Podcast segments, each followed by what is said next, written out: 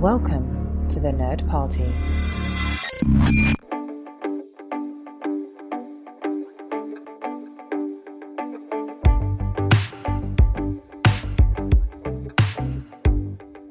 Hello, hello. Welcome back to Throwback Paperback. I'm one of your hosts, Charles Sheeland.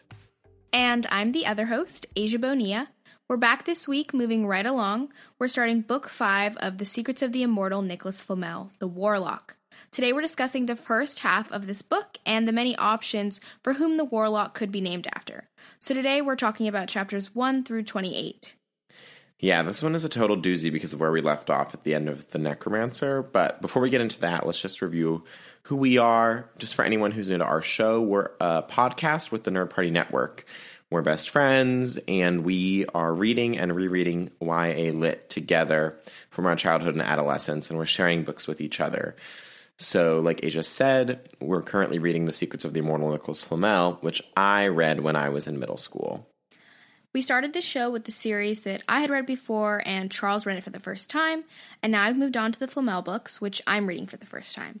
And as the newcomer to the series, I get to give a quick plot summary for anyone who needs a refresher of the main plot points of the reading. So, jumping right into it, I honestly don't even know how to start this one, but we meet Dee's masters, Isis and Osiris, and they want Dee killed. Zephaniah releases Mars from the casing so that he can go kill Dee. And the good doctor, Dare, and Josh are on the run from everyone, and they head over to Alcatraz to hook up with Machiavelli and Billy because we don't really get a good reason, but they do. The Fab Five get caught and imprisoned on Danu Talis. Meanwhile, Aunt Agnes is revealed to be Tsagaglalal. Was that right? Yeah, I think so. Okay. And she's also Abraham the Mage's wife. Sophie is there in disbelief that Josh has left her. Perenelle, Nicholas, Prometheus, and Niten are also at the house, and Mars is also on his way there, so there's a big reunion coming up, but we don't quite get to it. So we basically have a big crew at Tsagaglalal's house and a crew on Alcatraz, and then there's also the Fab Five in Danu Talis, on Danu Talis. So for a brief moment, we get some convergent plot lines. But I'll just quickly go over my impressions. Honestly, there was there was a lot going on. There was things revealed. We finally find out who Dee's masters are. But for me, the only thing I'm looking forward to that I want why I wanted to keep reading and continue is I just want to know how Scatty is going to get the Fab Five out of the volcano prison. Yeah, we definitely have to figure that out because she's doubting herself too. But she's got this, I'm sure of it. And ironically, the further we get into the series, the fewer things I remember. And I think that you experienced the same thing with Percy Jackson, where like the first book you remembered really well, the second book maybe more, and then as we went on, like obviously you knew the frame of what was going to happen. Like, of course, Percy's going to defeat Cronus in the end, but we didn't really know how that was going to work. Mm-hmm. And I feel like the same thing is happening to me. Like I knew that Anna Agnes was going to beat Tsagaglalal, but I didn't realize there was a reunion coming. I didn't know, like, I didn't remember all the stuff that happens on Danu Talis. I really didn't remember. Like, I knew Josh was going to turn, but I didn't know what was going to happen once he turned. So while I've got the frame for the second half of the series, I don't really remember like the color of the story actually, mm-hmm. which is funny because I actually read those more recently. But I guess they didn't stick in my memory as well. But let's dive in. We meet Isis and Osiris, and they are basically revealed right away to be Dee's masters. How thrilling. And I immediately was like, I was right, as I suspected. I've never heard of them before. What? You've never heard of Isis and Osiris? We had a whole conversation about this and how I have proved to be true that Egyptian mythology is not common knowledge. We asked several of our family and friends, and only two people could name these specific Egyptian gods. Egyptian gods. Yeah. We definitely agreed that like consensus ruling is probably that at least in like American public school education, like Greek gods would probably be the ones that most people have like a passing familiarity with. And that also makes sense. Like we were talking about certain like terms and ideas that we have in, you know, even the English language or the American experience. Yeah, it's shaped. It's shaped like Western society, Western civilization. More is like Greek Roman, so that makes Yeah. sense. Yeah, and we like even have like the word aphrodisiac, which is like a love inducing food. Mm-hmm. And like that's literally from Aphrodite, whereas, you know, nothing in like the English language that relates to the sun is named after after Ra, the Egyptian sun god. So turns out Isis and Osiris also like the reason because I was doing a little bit of research on them because I always knew the names, but maybe that's because I'm a cat person and I know a lot of cats who are named Isis and Osiris because again, Egypt.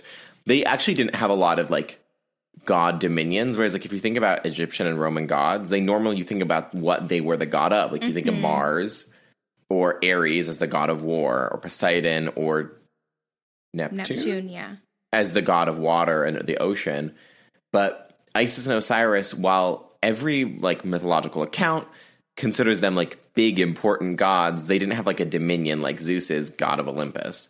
So it makes it kind of makes sense that like you wouldn't necessarily assign them because they didn't have anything that they belonged to. But either way, turns out Asia was right. She didn't know Isis and Osiris. I was really ready for this reveal. Anyway, what I was more interested in was why Endor was with them. And in a couple of chapters, though, we do get a big reveal, and Endor explains that because, you know, we know that she can see in the future, she can see all the different strands of time that are po- like possibilities. But she basically put Mars under this spell to keep him safe just in case the specific timeline where Dee decides to turn on the elders comes comes to fruition, which it does. And so now she's finally released him to specifically go and kill Dee, which I just thought was crazy. Yeah.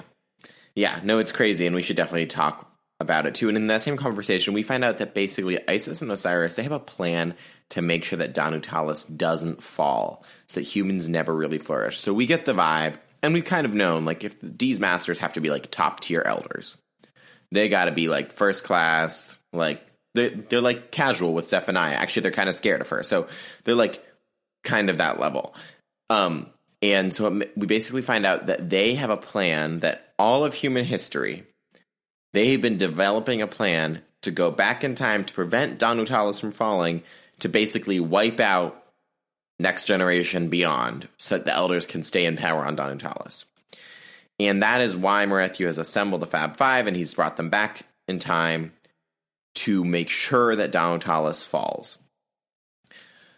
And we find this out by meeting Isis and Osiris finally, which is really, really important. But we've been talking about Mars and like the morality of his imprisonment because I think we both agree that like Zephaniah's encasing Mars and his aura is pretty cruel. But Mars, like when we get his chapter in San Francisco, he used to be really over it. He does not care at all. He's like, I'm just ready to kill Dee. But he doesn't bear any resentment. He talks about Zephaniah. He's not mad at her. How do you feel about that, Asia? I well, I understand that Mars is honestly probably just happy to be free, not really thinking about I want revenge or I'm mad at her. I think in that moment he's just happy to be free and also to have been given a specific task. He's back Yeah, he's like flattered that like, oh, I'm the one who gets to do the killing. Like she thought I was the one who should do Exactly. the killing. Look at lucky me. he's been assigned a new mission. So I feel like right now that's his main focus, but I don't I don't think it takes away at all from like how cruel that action was and it doesn't in any way in my mind justify it, but I agree. Also, like Mars, I think that one of the reasons that Mars, as we've talked about, like the elders, like biologically are less sensitive and less feeling than what we would consider human behavior. And Mars, another thing that like he was in agony for a couple thousand years, but like we know the elders live for like multiple thousands of years. So maybe in like the grand scheme of Mars Ultor's life, like the time that Zephaniah put him in that aura casing, he's like, yeah, not that big of a deal. I, I wouldn't feel that way, but you know, maybe. Let's hop over to Mars's protege and our least favorite anti-hero, Josh Newman. Do you like the canned lines I write for the script every week? You are welcome, listeners. but as we always say, his trust of Dee makes no sense, considering his complete lack of trust for the Flamels. But whatever. And this reading was actually really fun for me in seeing Josh continuously realize that he's with the wrong people and like me not feeling bad for him. Like when they're fleeing Enoch Enterprises and like they stun the two police guards and he's like, We can't just leave them here, they'll get crushed by the building. And Dee and Dare are like, Really? Because I was about to. And like mm. Josh is like, well, we can't do that. And I was like, Josh, you chose the wrong side. Like you should have known better. I didn't feel bad for him. Yeah, and no, I do not feel bad for him. And Dee just continues to lie to him, specifically when he tells Josh that the Flamels bewitch Sophie and that only killing the Flamels will lift the enchantment. Like, I'm glad that he at least thinks that you know he wants to save Sophie, but does he really think that murdering the Flamels is going to fix his problems? Like, I just, I, like I said, I don't understand how you could trust somebody who's saying, "Oh, the only way you can save your your sister is by murdering these people." Yeah, Josh is in a mess of his own creation. Yeah, and I, oh, one thing that made me super mad, like infuriated me, is when Josh is talking to Dee and he says, like maybe you'll meet my dad one day. Like it's almost like he looks up to Dee so much that he wants like Dee's approval, like he wants him to meet his father. Like I don't know, it's just pathetic to me. Like I just don't understand. Which Yeah, you which thinking about it, I just I know I think later on Sophie talks about how, you know, Josh really looked up to Nicholas cuz I think it's when they're like looking at his dying body and she's like Josh really really looked up to Nicholas, so maybe he just feels so betrayed by that role model that he's grasping at anybody. And unfortunately, mm-hmm. now his new role model is Dee for some reason. Slash, like I, I know he likes Machiavelli too. He just hasn't had as many he hasn't as many opportunities to interact with him. But he definitely shouldn't be looking up to Dee. Dee has da- Josh has daddy issues, like clearly. Like he has clear like father figure role and he has like a good relationship with his dad from all we've gotten. So like why is he so quick to grasp onto a new father figure or older brother figure Yeah, and then like just transfer it immediately? It's, it's not it's not an attractive trait in anyone to be perfectly frank, but definitely not in our protagonist. And like again, we get Josh. He's like Machiavelli wouldn't release the monsters into the ocean, right? Like Josh, we've known for a couple books that that was the plan. Like Dee and Machiavelli were going to release the monsters. You knew this when you were with Nicholas. You knew this when you were with Dee. Like, why are you acting surprised? Like, I mean, it's a result of like his selective listening. Mm-hmm. Ugh, made me so mad. Well, anyway, speaking of Machiavelli, I literally laughed out loud when Machiavelli struggles to say Quetzalcoatl. I think that's how you say it. That was it. good. That was awesome. I mean, if I've been saying it wrong, then we both said it wrong now. He was like que que, and then Billy's like, just call him the other name, which to me is harder to say. Billy's like, just call him Kukulkan. And I'm like, ooh, that's harder to say. yeah, we get a lot of really great Billy and Machiavelli in this episode. And one role model relationship I do like is I like how Billy looks up to Machiavelli and specifically asks, you know, if he'll teach him since his master, Quetzalcoatl, never taught him anything. So I like their relationship because, you know, they're both on the bad side. So, like, they can have relationships there. And also, it feels like one, it's very clearly like student teacher, and also, but like they're just much more honest with each other. Like neither of them has Yeah. lied to each other at this point. So, and Machiavelli's like, I'm willing to learn things from you. I think that you actually like have a completely different outlook on life that I could like benefit from. Mm-hmm. And he's, you know, we all kind of feel bad for Billy because he kind of got dumped into the magical world with absolutely no guidance. And, you know, he kind of makes his own way, which is kind of cool. And it's kind of inspiring to Machiavelli. And I think that their relationship just works really well. And there's a juxtaposition between like completely crass American who cannot control his impulses. And he, like, every chance he gets, he insults an elder. And Machiavelli was like, I stayed alive by making everyone think that they am indispensable. Like, their their relation their dynamic is awesome. Yeah, they're a very comedic duo. Oh yeah, like that's the spin-off TV show we need. yes. And we get a lot of auras, which, as you know, I'm the world building tracker, so I've got it. But we find out that Dare has a sage green aura, which unsurprisingly smells like sage. And we knew Endor had a brown aura, but we find out it smells like wood smoke, which can make sense. and we get Aunt Agnes slash Tsagaglalal. She has a white aura that smells like jasmine, and as we know, white very rare, very powerful. Other big white aura is Perenelle. So we know, like, I'm sure we'll get more into Tsagaglalal, but clearly very important just by the fact that she has a pure or- white aura. Mm-hmm. But anyway, let's head back to Dee because Virginia says in front of Dee and Josh and says D is incapable of telling the truth. And yet Josh doesn't take note of that. There's no thought. Like I was expecting him to be like, "Oh, that's interesting," but he doesn't even know it. He doesn't even note it. Like I don't know. That's what we always say. He's selective about what he cares about. And like Dee's plan keeps changing. It's like first it's like he's with the Dark Elders. Then it's I'm gonna waken Coatlicue and have her destroy the Elders. And it's like I'm gonna go back in time and destroy the Elders myself. Like if I was Dare or Josh, both of them, I'd be really suspicious because like it kind of feels like he has to keep changing his plans because they all keep failing. Yeah. I mean, we know they keep failing because we're watching them each happen. But I'm like, Dare is clearly a survivor. Like, what is she doing still associating with someone who has like failed at every turn? Yeah, well, it looks like Dee has finally realized that, you know, he wants to be his own master. But it seems like his plan is to destroy all the elders on Danu Talis by going back in time. So everyone's going back to Danu Talis now? I guess. And we've already got to five, five, five, there. And because Marethyu is trying to stop Isis and Osiris, but we have another plan involving going back to Danu Talis. And that actually puts Dee like in direct conflict with his masters because they're like there to like preserve the elder race and he's going back to destroy them. So I hope we get that face off because that should be fun. And while we're on the subject of Danu Talis, we should talk about the change.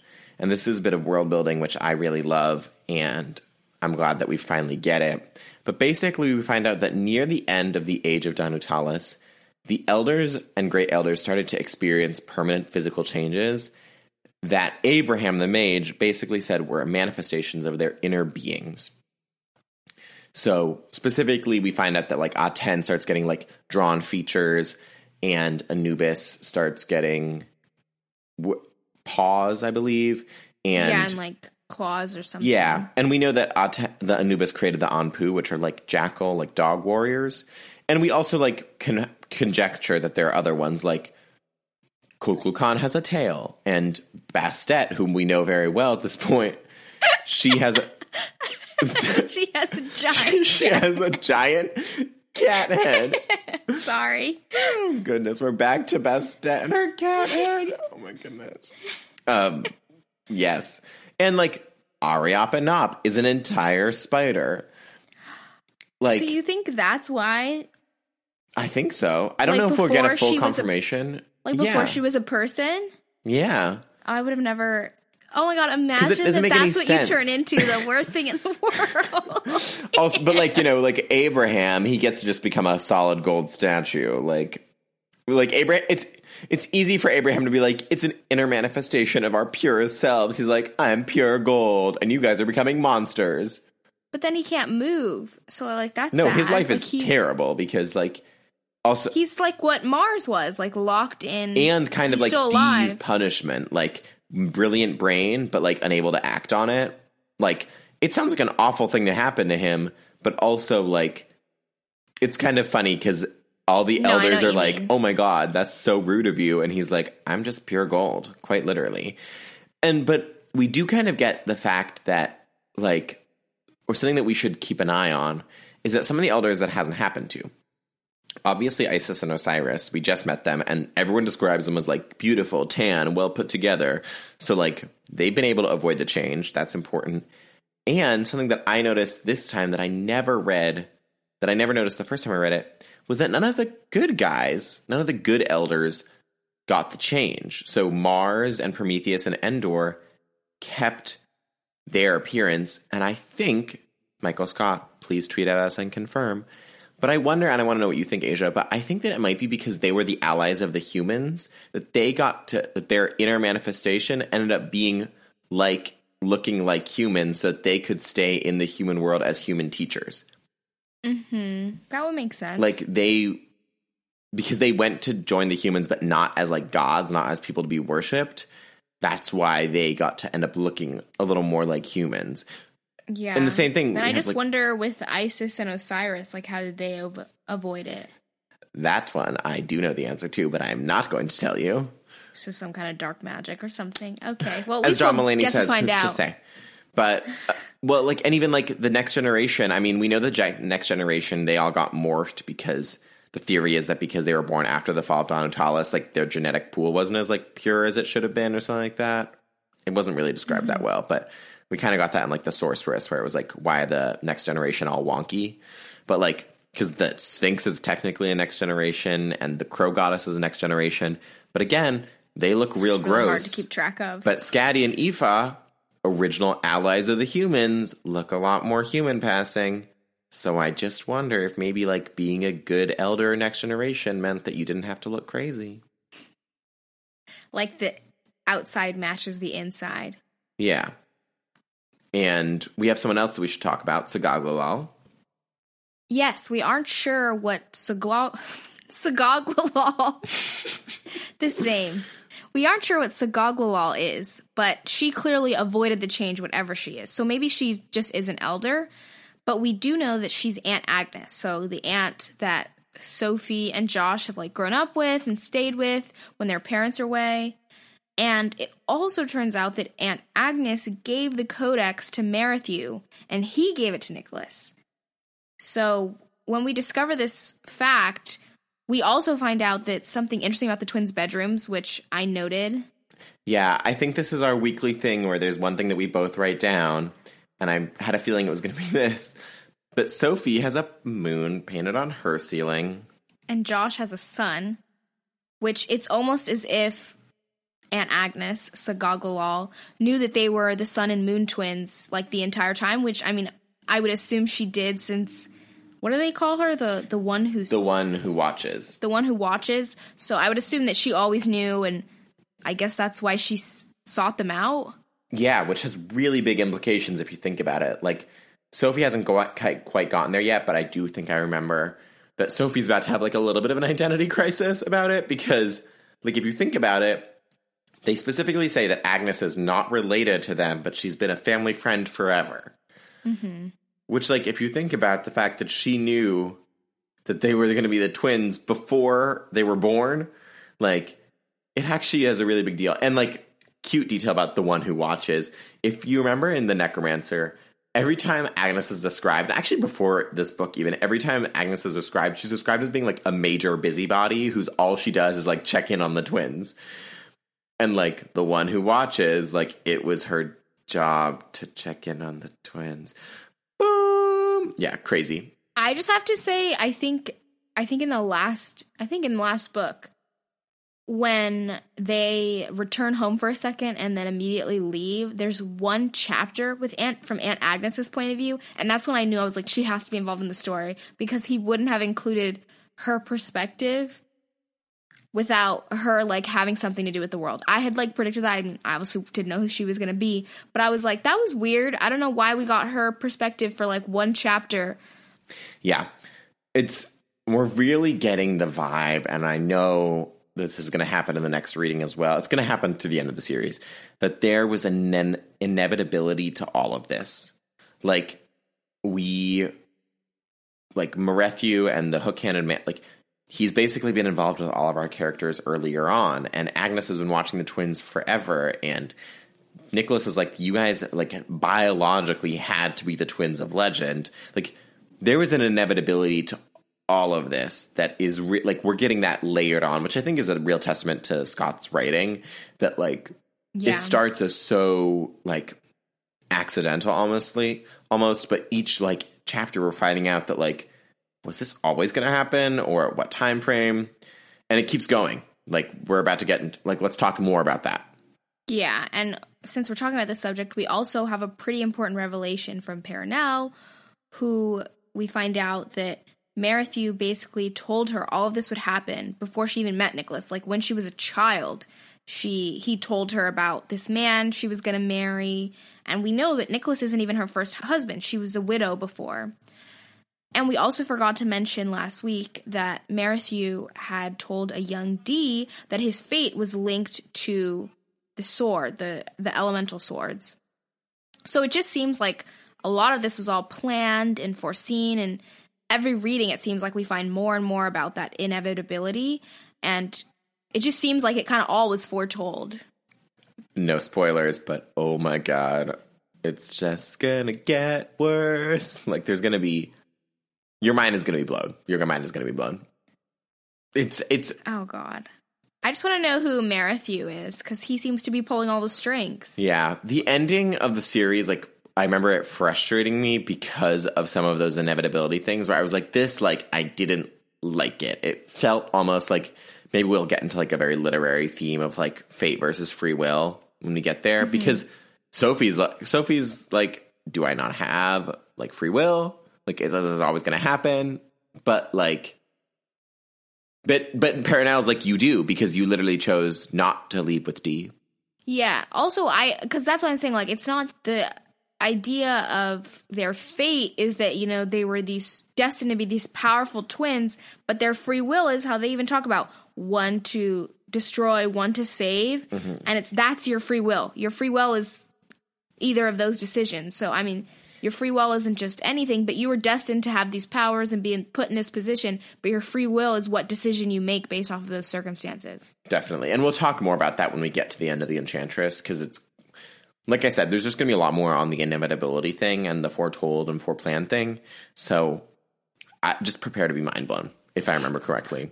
Okay. And coming up in the next reading, we'll also get because basically Perenelle has decided now that she is going to give Nicholas one of her days.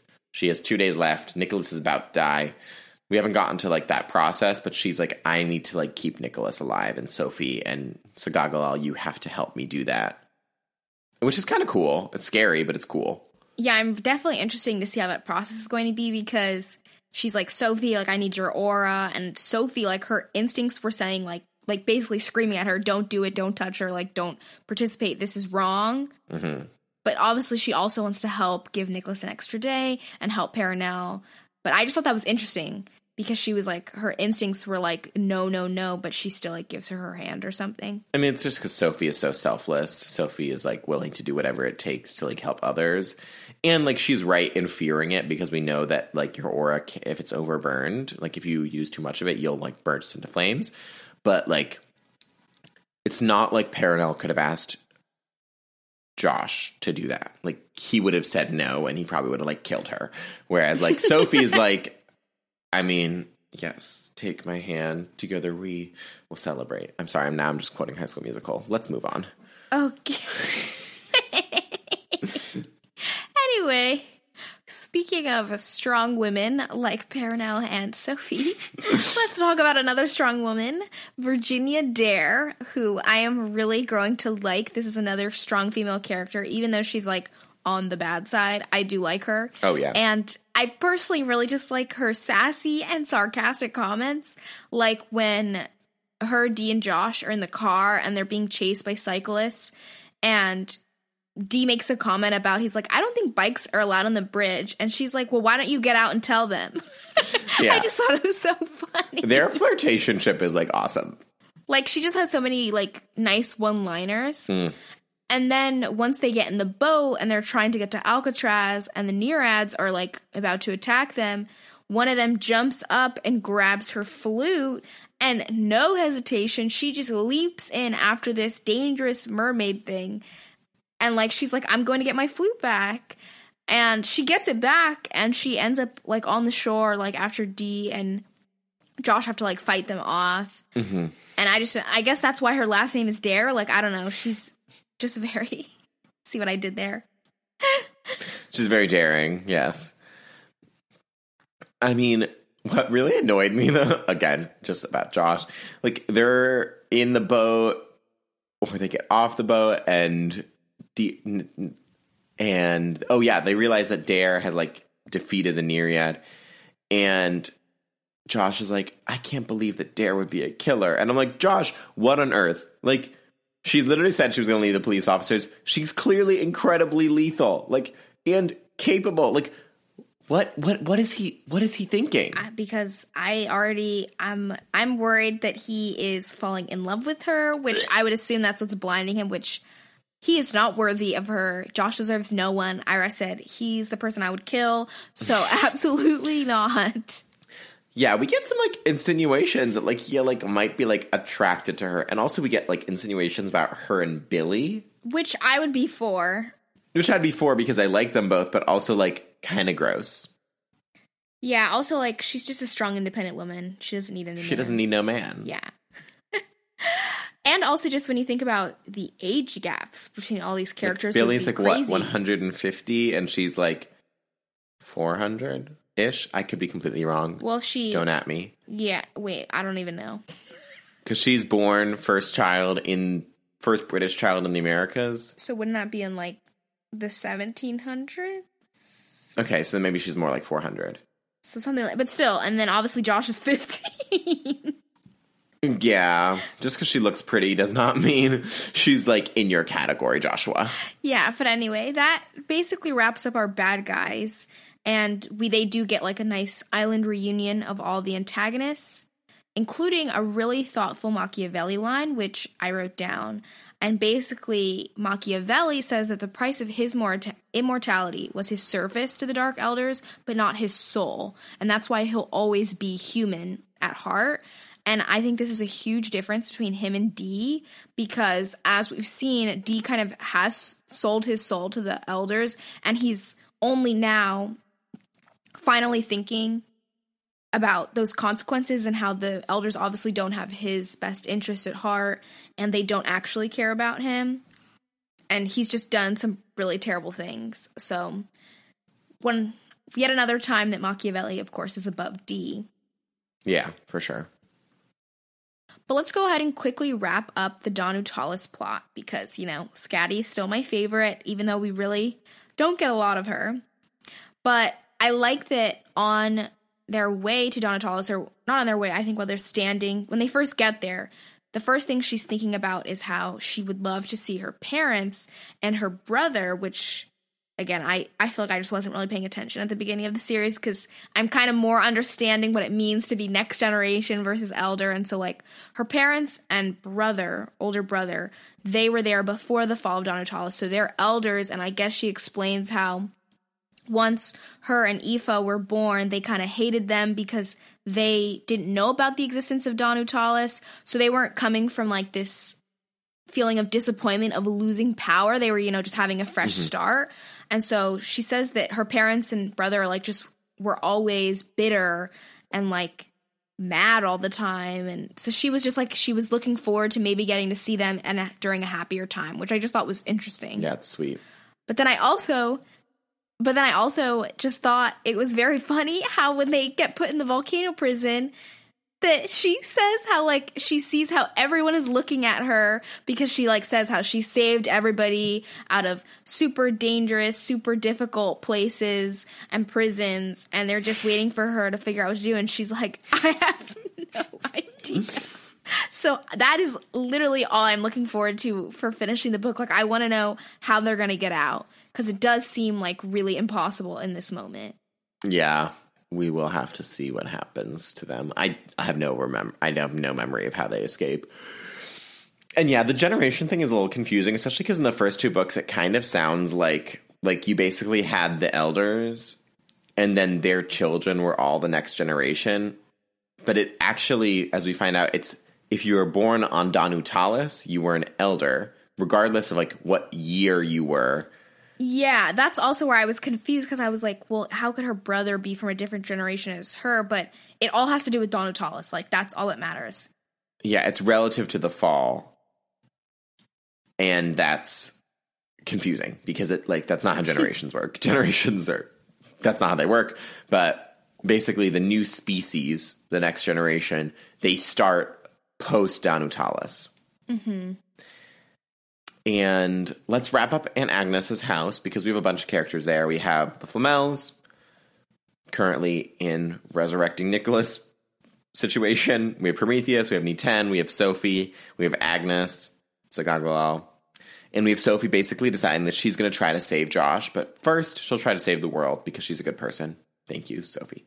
Which I remember when Perenelle and Agnes Tsagaglalal when they talk to her they're like, what are you going to or they're like they basically like rope her into the conversation where it's like clearly this is the right choice and the other option is the wrong choice. Mm-hmm. And they're like and i they're right. The fact is it's not that you can't save your brother but like how are you gonna there's you're not gonna have a brother to save if the world ends. So you know you need to focus on saving the world first then you can think about saving your brother. Definitely.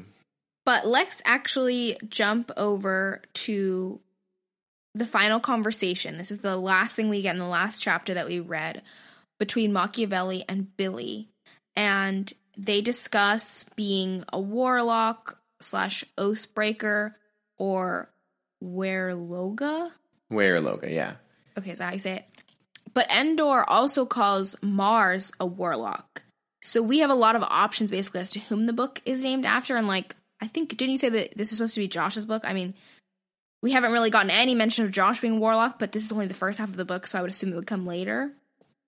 Yeah. Again, we're like sort of unclear because if we go off of Nicholas Nicholas Michael Scott's tweets at us that the color of the frame of the book indicates like this has a the warlock is gold and that's Josh's aura. But we described how like last book it really the necromancer definitely applied more to Josh and it was a gray, dark gray, black smoke. And we know that Machiavelli has a gray aura. And we're we obviously Machiavelli has not broken his oath yet, but we definitely get a lot of characters or candidates that could be candidates for this title of Werloga or Oathbreaker or Warlock. And that's one of the things I do remember. We're, they're going to be more in the next reading. So a warlock is somebody who breaks an oath. Correct. Okay, I I didn't understand that. And Werloga, I believe, is the Danu Talis word for that. So why is it called a warlock? I don't know. Because to me that just sounds like a warrior. Or No, Warlock is a type of magician. okay, but like it Like, has the word when, lock when, when in you saw it. Santa Clauses come into town, like the Winter Warlock, Santa Claus He's is like coming s- to town. What? the movie, the old movie. Yeah, yeah, the with the like clay. What are you what are you talking It's about? It's not clay, but yes. Um, you know what I mean? Stop motion, whatever. Yes. There's- the the Winter Warlock is the magician, the snow monster who like who like has spells on the hill. I couldn't tell you. It's been too long. I watch that movie every year. But anyway, I, I just I didn't understand. Like the, I would have never guessed that that meant a warlock is like a fantasy term. Okay. Yeah, this this interpretation of it I never read until I read this series. Well, that's why I'm saying. Like the idea that that's okay because then if that is what a warlock is, then Josh is the biggest of them all. This is true. So that makes more sense. Okay, because I was like, I thought warlock just meant a warrior, or if you're saying like a wizard, like I, I a thought it, war wizard or something. it was like something that. like that, as opposed to like it meant this specific kind of person. So okay, with that theory, I mean, we haven't gotten it proven yet necessarily specifically in the book, but like that's Josh. He's an oathbreaker. He literally, he literally left Sophie behind. I guess. Yeah. I mean, there are a lot of oaths being broken. I I don't know. and know. that's that's where we left off. I mean, it's more that like if we have to assume that each book is named after a different character, you actually like you have to assign one to each one. Well, yeah, because we said that if Josh was the last book, I don't know. It's also like because again, the biggest necromancer we get in the series is Dee, but Dee is also the magician. Does Machiavelli do necromancy? Like, have we No, even he doesn't do any necromancy. So I'm saying I don't think we. So like, he can't be the necromancer. Which, but like Dee is the magician, but Dee actually isn't that heavy in that in book two. Like it's there's not a lot of Dee to begin with. I mean, he gets there by the end, but like, like if we're assuming that all these books have to be after one character, and we know like we know that one is Nicholas, we know that two is Dee, we know that three is Perenelle, and I can confirm that book six is going to be Sophie. Like we know Josh has to have one. so he's the warlock. The necromancer is the one that doesn't make any sense. Michael Scott, can you send us a definitive list? Or are we saying maybe that Josh is the necromancer? and then Machiavelli should be the warlock. That's what I'm personally choosing to believe right now Which because they are the ones who are talking about this oath breaking because he's planning on breaking his oath. We're not planning. We don't. We don't right know. now There's- Machiavelli's like, I'm not breaking my oath yet. I'm like, yeah, you're going to. it's it's suggested that it's it's likely he is going to end up breaking his oath with the elders because he is going to see that this is not he doesn't align with those beliefs Yeah. And he is to seem to like he we said he's more of the human one and so if he doesn't agree with it he's not going to go through with it And like speaking of this, Dee goes to the island where Nereus is. Dee Nereus is an elder. Oh, Nereus, he becomes like a weird sea monster. That's the change for him.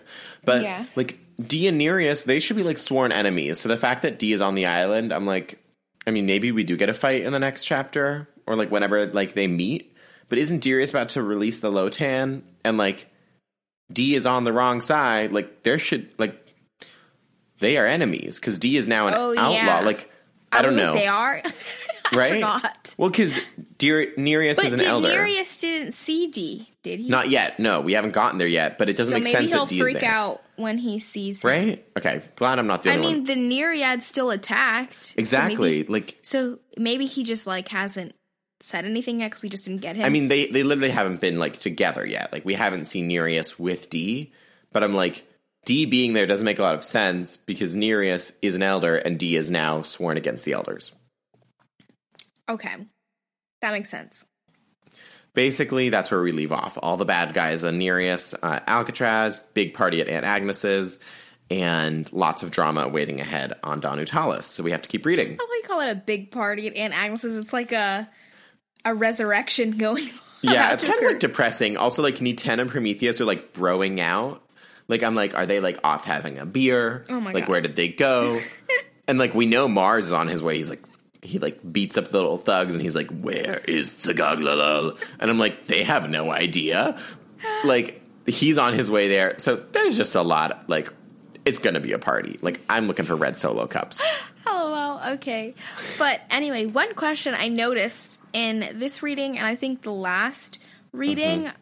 I had noticed because in this one they say that Perenelle has white tears, which before I noticed that they said Prometheus had red tears, which at first I was like, do the and Scatty they I think during this Scatty has red tears, Mm-hmm. and so I was like, at first I was like, do the elders like cry blood? Because I was like, that sounds terrifying. Here we are, back to the horror movie.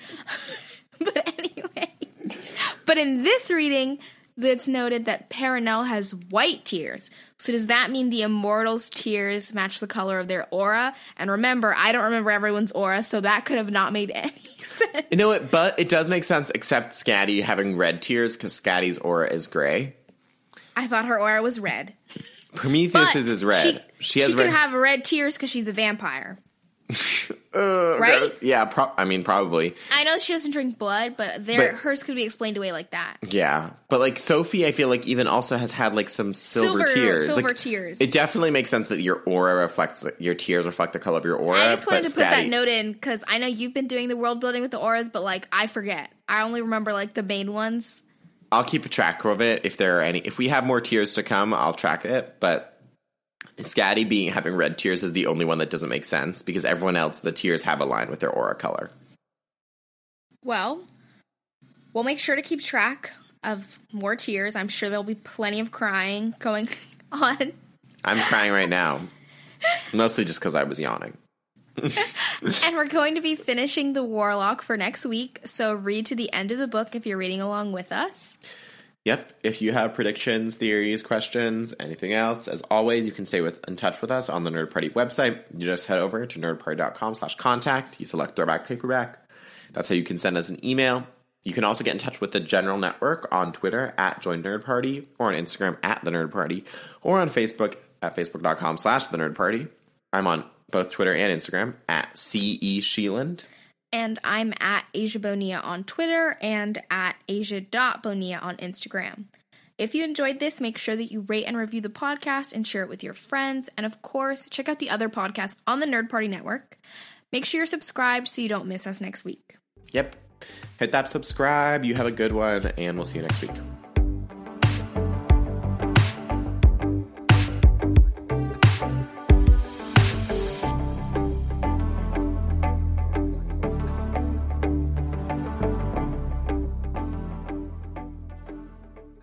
Join the revolution.